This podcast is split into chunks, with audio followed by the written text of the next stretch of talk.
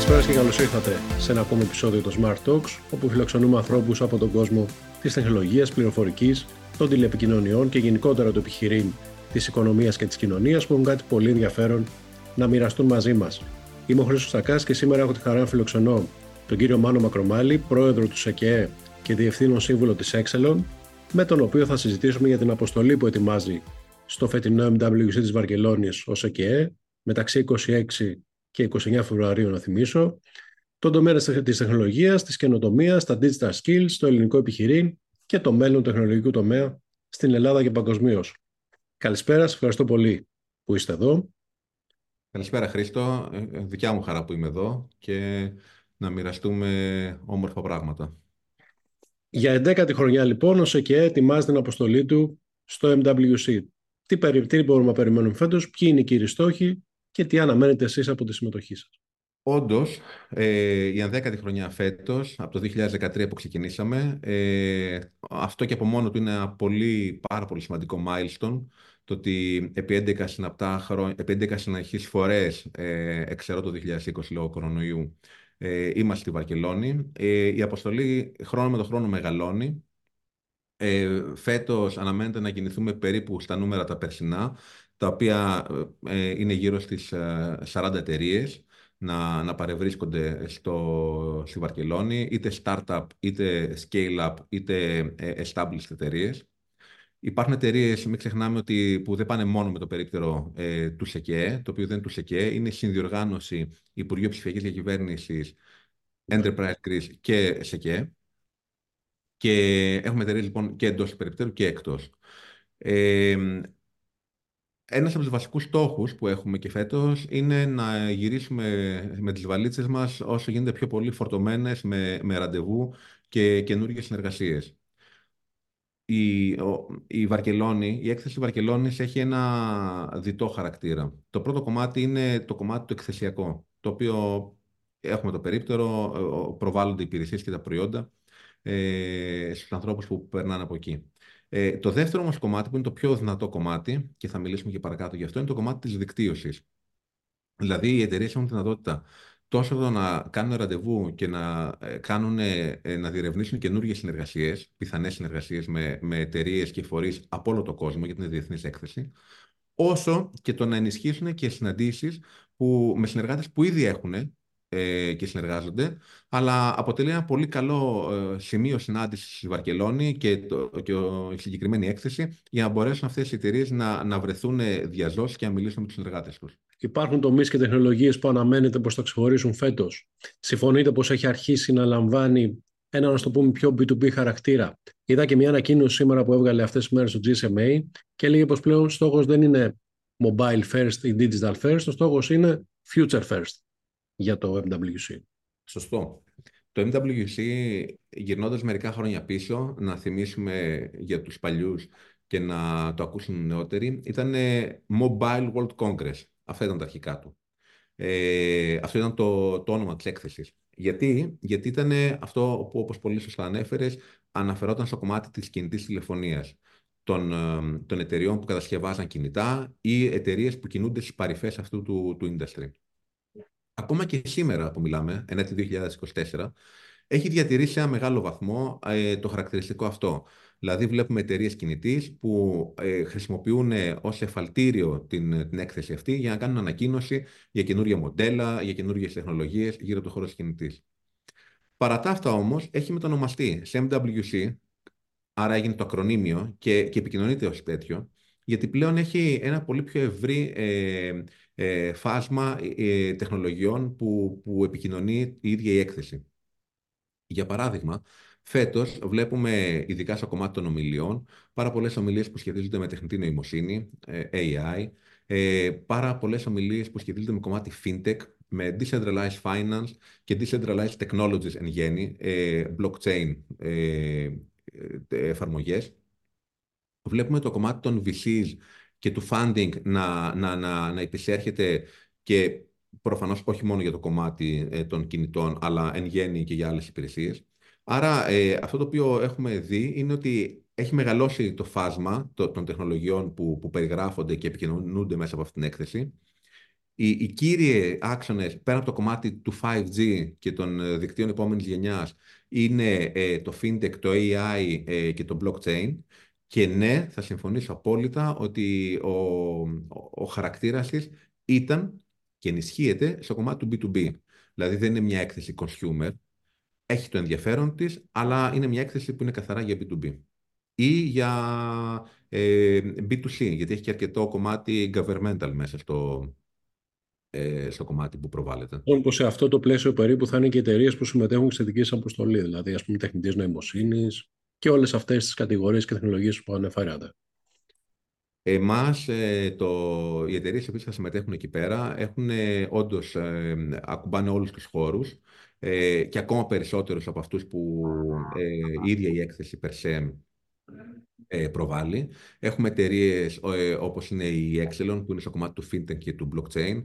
Έχουμε εταιρείες που είναι στο κομμάτι του, του 5G και των δικτύων γενικότερα πέμπτης γενιάς, όπως είναι η Acromove, η, η Argo, η Μιαγωγή. Υπάρχουν εταιρείες ε, που είναι στο κομμάτι του mobile messaging όπως είναι και των, και των VoIP υπηρεσιών όπως είναι η Modulus και η Imstat. Ε, υπάρχουν εταιρείες, υπάρχουν φορείς του δημοσίου ε, ή κλάστερ καινοτομίας τα οποία συμμετέχουν επίσης με τις εταιρείες τους ε, ε, μέσα από το περίπτερο του εθνικό. Άρα, ναι, η, η συμμετοχή δικιά μας ε, όντως ε, είναι, ε, καθρεφτίζει ουσιαστικά την, το αντικείμενο της έκθεσης, καθώς έχουμε συμμετέχοντες από όλους τους φορείς και από όλα τα, τα πεδία. Ένα, μια έκθεση, ένα συνέδριο αυτού του μεγέθους θα μπορούσε ενδεχομένως να γίνει και στην Ελλάδα ή διαφορετικά υπάρχουν ας το πούμε μαθήματα που μπορούμε να πάρουμε από τη Βαρκελόνη και από, το, από όλη αυτή τη διαδρομή της με το MWC να εφαρμόσουμε και εδώ στην Ελλάδα για να έχουμε μια παρόμοια επιτυχία. Γενικά το εξωτερικό, και όχι μόνο η, η Βαρκελόνη και η έκθεση Βαρκελόνης, είναι πάντα ένας πόλος έλεξης γνώσεων. Δηλαδή, όσο πιο συχνά ταξιδεύεις έξω και συναναστρέφεσαι με τους ανθρώπους έξω, είτε σε, σε events όπως είναι αυτή η έκθεση, είτε σε άλλα events τα οποία γίνονται οργανωμένα ή μη. Σαφώς οι εμπειρίες και οι προσλαμβάνωσες που έχουμε είναι πολύ σημαντικές ε, και μας βοηθάνε και μας οριμάζουν στο να, στο να ελοπίσουμε και αντίστοιχα πράγματα εδώ στην Ελλάδα. Η, ο, ο ΣΕΚΕΔΕ, σαν, σαν ρόλο, σαν χαρακτήρα, σαν αξίες, ε, αυτό το πράγμα το, το ενσωματώνει. Δηλαδή, οι εταιρείες μέλη που έχει ο ΣΕΚΕ, ως επιτοπλίστων είναι εταιρείες οι οποίες ναι, μεν μπορεί να είναι ελληνικές και ελληνικές ομάδες, αλλά δραστηριοποιούνται στην Ελλάδα, δραστηριοποιούνται στην Ευρώπη, δραστηριοποιούνται στον υπόλοιπο κόσμο. Άρα έχουν προσλαμβάνουσες από τη διεθνή σκηνή, τις οποίες ε, προσπαθούν και φέρνουν με επιτυχία πίσω στην Ελλάδα. Στην Ελλάδα υπάρχει ήδη μια έκθεση την οποία την υποστηρίζουμε και σαν ΣΕΚΕ, η οποία γίνεται για τέταρτη χρονιά στη Θεσσαλονίκη και είναι η Beyond, η οποία έχει και επιδιώκει να, να αποκτήσει έναν διεθνή χαρακτήρα ε, προσελκύοντας κόσμο από τα Βαλκάνια και από την Ευρώπη κυρίως, αλλά αργότερα ε, ε, να, να αποκτήσει και από τον υπόλοιπο κόσμο. Σαφώς όμως αυτό που πρέπει να έχουμε στο μυαλό μας είναι ότι είναι αυτό που λένε η Ρώμη δεκτίστηκε σε μια μέρα. Ε, αυτό αντίστοιχα, για να, το, για να το φέρουμε εδώ, αυτού του είδους οι εκθέσεις και γενικά αυτού του είδους τα δρόμενα δεν μπορούν να γίνουν, να πούμε σήμερα το κάνουμε για πρώτη φορά ή για δεύτερη φορά και είναι πετυχημένο. Θέλει χρόνο με το χρόνο, με το χρόνο να βελτιώνεται, να, να πιστεύουν οι φορείς ε, στην έκθεση αυτή, να την υποστηρίζουν, να την ενισχύουν, την εκάστοτε έκθεση, δεν αναφέρω μόνο στην Beyond, ε, και το εκάστοτε δρόμενο ε, και φορά με τη φορά να γίνεται καλύτερο. Το MWC που έχει φτάσει σήμερα να έχει πάνω από 100.000 επισκέπτες, ε, αν θυμάμαι καλά το 19 που ίσως ήταν η καλύτερη χρονιά ε, λόγω μετά κορονοϊού έπεσαν τα νούμερα, ε, είχε περίπου 120.000 επισκέπτες από όλο το κόσμο. 120.000 οι οποίοι πληρώσανε, γιατί έχει ένα αρκετά ακριβό εισιτήριο για να μπορέσει κάποιος να έρθει σαν επισκέπτης να το δει το οποίο κυμαίνεται σε 900 ευρώ το να έρθεις απλά και να παρακολουθήσεις την έκθεση. Και το 2023, που ήταν η περσινή χρονιά, έφτασε το νούμερο, αν θυμάμαι καλά, γύρω σε 90.000. Δηλαδή, ε, μετά το κορονοϊό άρχισε σιγά σιγά να, το, να, να, να, να αποκτά την παλιά του δυναμική και έγλη. Αυτό όμως δεν έγινε εν μία νυχτή. Είναι μια έκθεση η οποία έρχεται από, τις, από τη δεκαετία του, του 2000. Ε, και κάθε χρόνο ε, βελτιώνει όλο και κάτι, ακούει το κοινό της, ακούει τους εκθέτες, ακούει τους συμμετέχοντες, βελτιώνει κάτι, βελτιώνει κάτι και όλο αυτό το πράγμα αρχίζει και δημιουργεί ε, το, το φαινόμενο της χιονοστιβάδα με την καλή έννοια. Στην Ελλάδα, λοιπόν, σε τι σημείο βρίσκεται σήμερα η αγορά που προσωπεί ο ΣΕΚΕ, ποιο το μέγεθός της, ο θετικός αντίκτυπος στην οικονομία, οι τομείς και οι καινοτομίες, αν θέλετε, που ξεχωρίζουν και που αναπτύσσονται εδώ; Ο, ο ΣΕΚΕ σήμερα ε, εκπροσωπεί ένα κομμάτι, όχι, αμυγα, όχι αμυγός αυτό που λέμε νεοφύους επιχειρηματικότητας, αλλά του οικοσυστήματος καινοτομίας, το οποίο πέρσι περίπου διασασιολογήθηκε σε κάτι παραπάνω από 8 δις. Τώρα, το 8 δις τι σημαίνει; Ε, σημαίνει ότι αυτό το οικοσύστημα καινοτομίας σε, σε κεφαλοποίηση εταιριών ε, οι πιο πολλές εταιρείες βέβαια είναι ιδιωτικές, αλλά από τα λεφτά που σηκώνουν ε, κατά καιρούς ε, προκύπτει μια, μια, μια αξία, μια κεφαλοποίηση για κάθε εταιρεία. Αυτό το, αυτό το οικοσύστημα λοιπόν διαστασιολογήθηκε περίπου στα 8 δις. Ε, και υπάρχουν εταιρείες οι οποίες είναι καινοτόμες η κάθε μία στον, στον χώρο της. Ε, ξεκινώντας από τη μεγαλύτερη ίσως ε, σε, σε αναγνωρισμό και επιτυχία που ήταν η Viva, ε, το Viva Wallet, το οποίο ε, πέτυχε να, να μπει η JP Morgan. Εταιρείες όμως ακόμα και μικρότερες όπως η Άκη Sonos, ε, που κατάφερε να έχει ένα exit στην, ε, ε, με το Meta που την αγόρασε. Εταιρείες όπως η Inaxes, η οποία αντίστοιχα είχε ένα καλό exit το, το καλοκαίρι του 2022. Εταιρείες όπως η Safe Size, η οποία δεν έχει πετύχει το exit ακόμα, αλλά είναι σε, σε πολύ καλό σημείο ανάπτυξης και, και σηκώνει λεφτά και αναπτύσσεται κυριολεκτικά σε όλο τον κόσμο. Άρα ε, το οικοσύστημά μας, ε, το οποίο μέρος είναι ΣΕΚΕ και μέρος του οποίου εκπροσωπεί, είναι, ε, έχει μεγαλώσει σε αριθμούς και σε πλήθος, ε, πολύ περισσότερο από ό,τι ήμασταν πριν από 8 και 10 χρόνια, αλλά είναι ένα οικοσύστημα το οποίο σαφώς έχει ακόμα πολλές, πολύ μεγάλη δυναμική και η προσωπική μου πεποίθηση είναι ότι είμαστε ε, σε εμβρυϊκό στάδιο. Εδώ χρειάζεται βέβαια, δεν είναι μόνο το κομμάτι των εταιριών που θα βοηθήσει να μεγαλώσει το ίδιο το οικοσύστημα.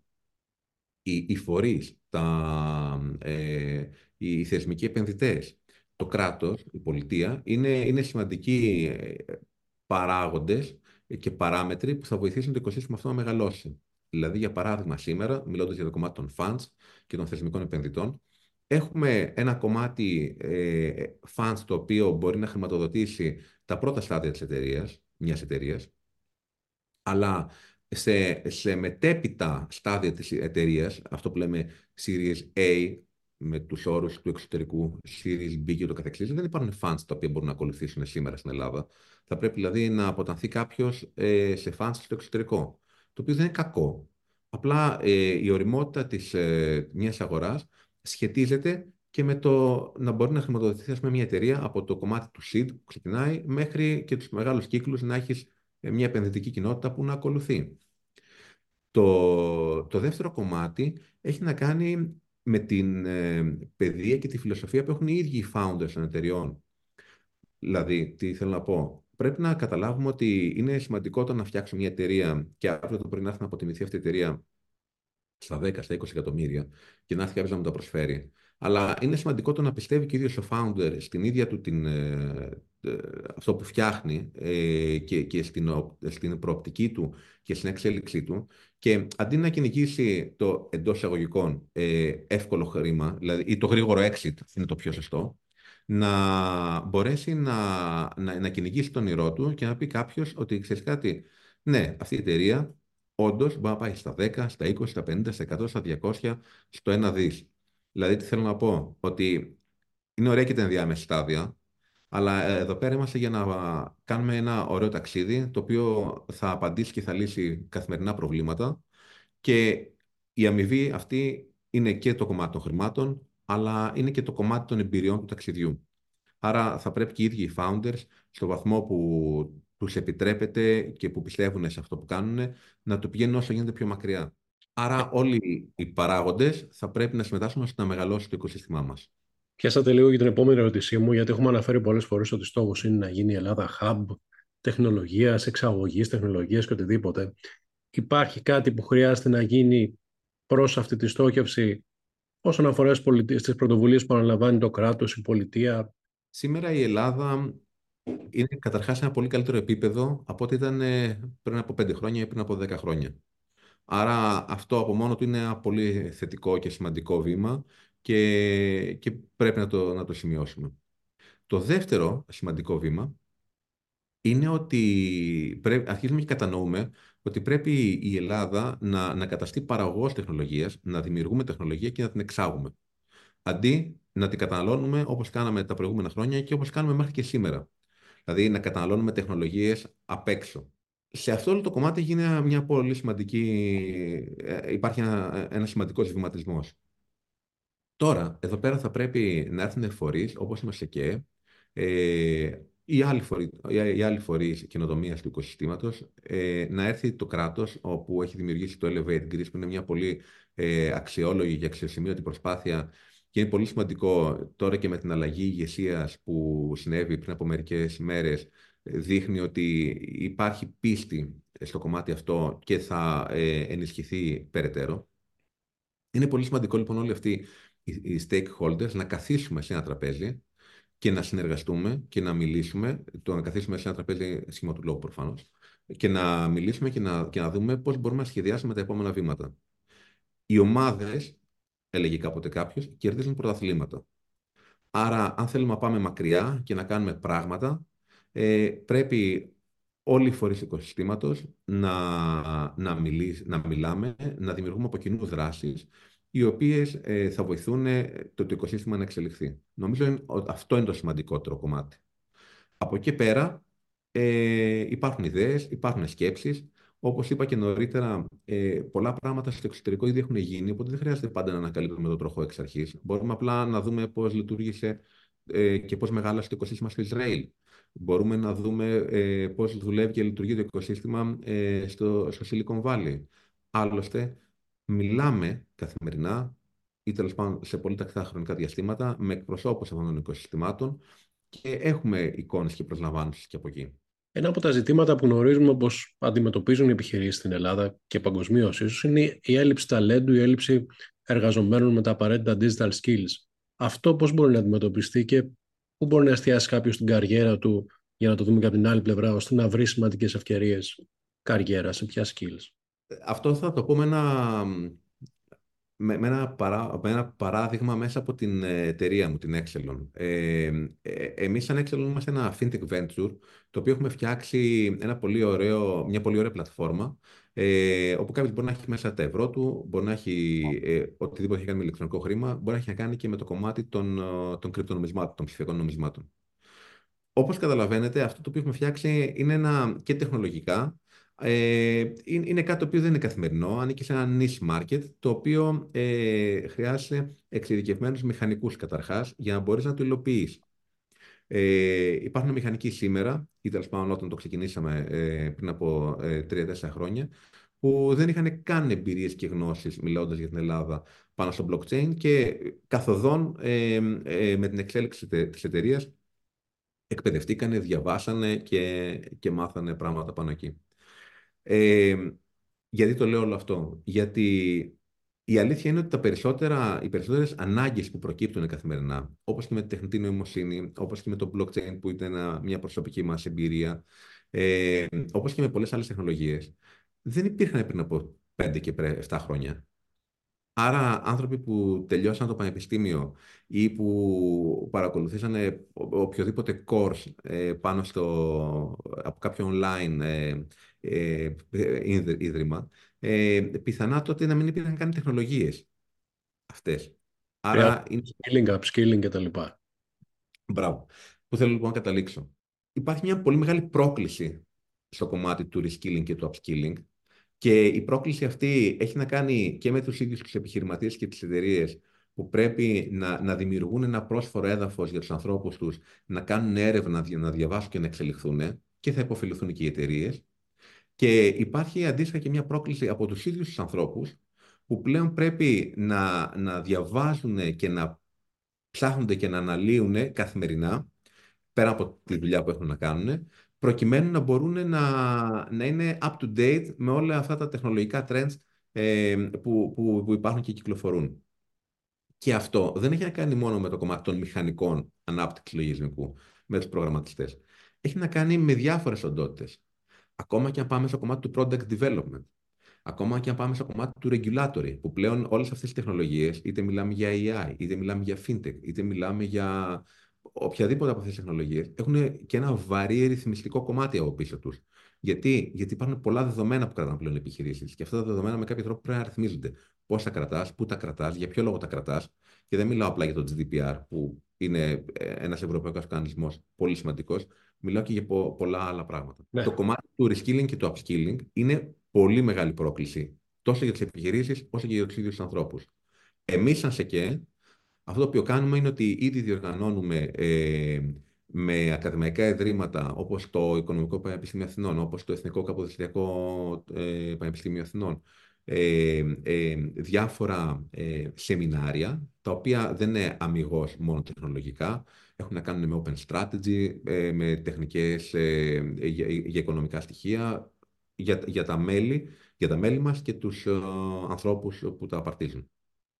Προς το κλείσιμο, λοιπόν, ως ένας άνθρωπος που έχει επικεντρώσει τον ενδιαφέρον του στη τεχνολογία και το επιχειρήν, ποια θα λέγατε πως είναι η γνώμη του κόσμου για αυτούς τους δύο τομείς, Εντοπίζετε ίσως, ας πούμε, φαινόμενα δαιμονοποίησης ή λανθασμένων αντιλήψεων. Ναι, ε, ε δαιμονοποίησης. Είναι πολύ ωραία λέξη. Ε, κάποτε ήταν ε, μια καθημερινότητα, δηλαδή το ότι κάποιος ε, θεωρούταν επιχειρηματίας, ε, αυτόματα είχε και ένα αυτοκόλλητο πίσω ότι εκμεταλλεύεται, κάνει ράνι, δείχνει.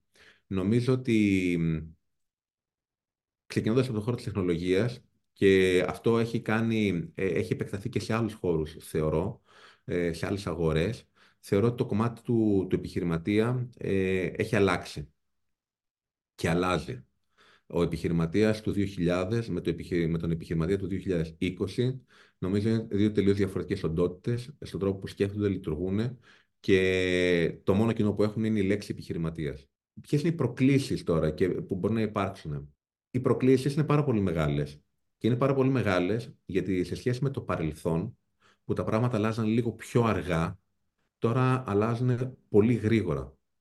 Ε, αν, πάει, αν πάρουμε για παράδειγμα ε, ένα παιδί σήμερα που ξεκινάει να πάει να εκπαιδευτεί και να πάει σε πρώτο δημοτικού και να ξεκινήσει σχολείο, δεν ξέρει σε 15 χρόνια ε, που θα βγει στην αγορά εργασίας, αν τα επαγγέλματα τα οποία σήμερα θα υπάρχουν, τότε θα υπάρχουν, και ποια είναι τα επαγγέλματα ε, που αυτή τη στιγμή θα υπάρχουν τότε, δεν τα ξέρουμε καθόλου σήμερα. Δεν, δεν μπορούμε να τα φανταστούμε καν.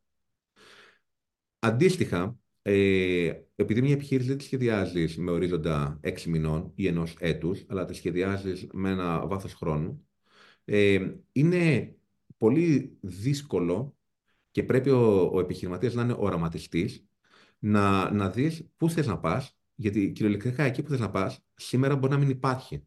Ναι. Ε, άρα ο, ο επιχειρηματίας ε, στο κομμάτι της τεχνολογίας έχει ένα πολύ βασικό ρόλο να οραματιστεί και μετά τον, το όραμα να το κάνει στόχο, το πώς θέλει να είναι η κοινωνία μας και το πώς θέλει οι τεχνολογίες να εφαρμόζονται και τι προβλήματα να επιλύουν στο μέλλον. Προβλήματα που σήμερα μπορεί να μην υπάρχουν ή να μην είναι πολύ έντονα. Πολύ σημαντικό αυτό νομίζω. Κοιτάζοντας τώρα προς το μέλλον, ποιοι είναι οι στόχοι του ΣΕΚΕ και πώς οραματίζεστε εσείς προσωπικά και ως Διευθύνων Σύμβουλος Excellent το μέλλον του τεχνολογικού τομέα στην Ελλάδα και παγκοσμίως. Εμείς, ε, σαν ΣΕΚΕ καταρχάς, ε, αυτό το οποίο θέλουμε είναι να είμαστε ένα κομμάτι σημαντικό του, του οικοσυστήματος καινοτομίας, ε, να εκπροσωπώντας ε, κάποιο σημαντικό πλήθος εταιρείων σήμερα, αλλά και ανεξάρτητα από τις εταιρείες που ε, εκπροσωπούμε, να μπορούμε να βοηθάμε όλο το οικοσύστημα ε, στο να εξελιχθεί.